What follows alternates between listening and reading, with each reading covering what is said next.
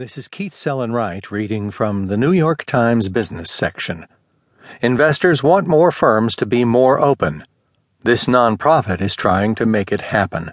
By David Gelles. Jean Rogers cut her teeth as an environmental engineer. Early in her career, she worked to clean up Superfund sites, donning hazmat suits to take samples of soil and groundwater polluted by industrial activity. That firsthand look at how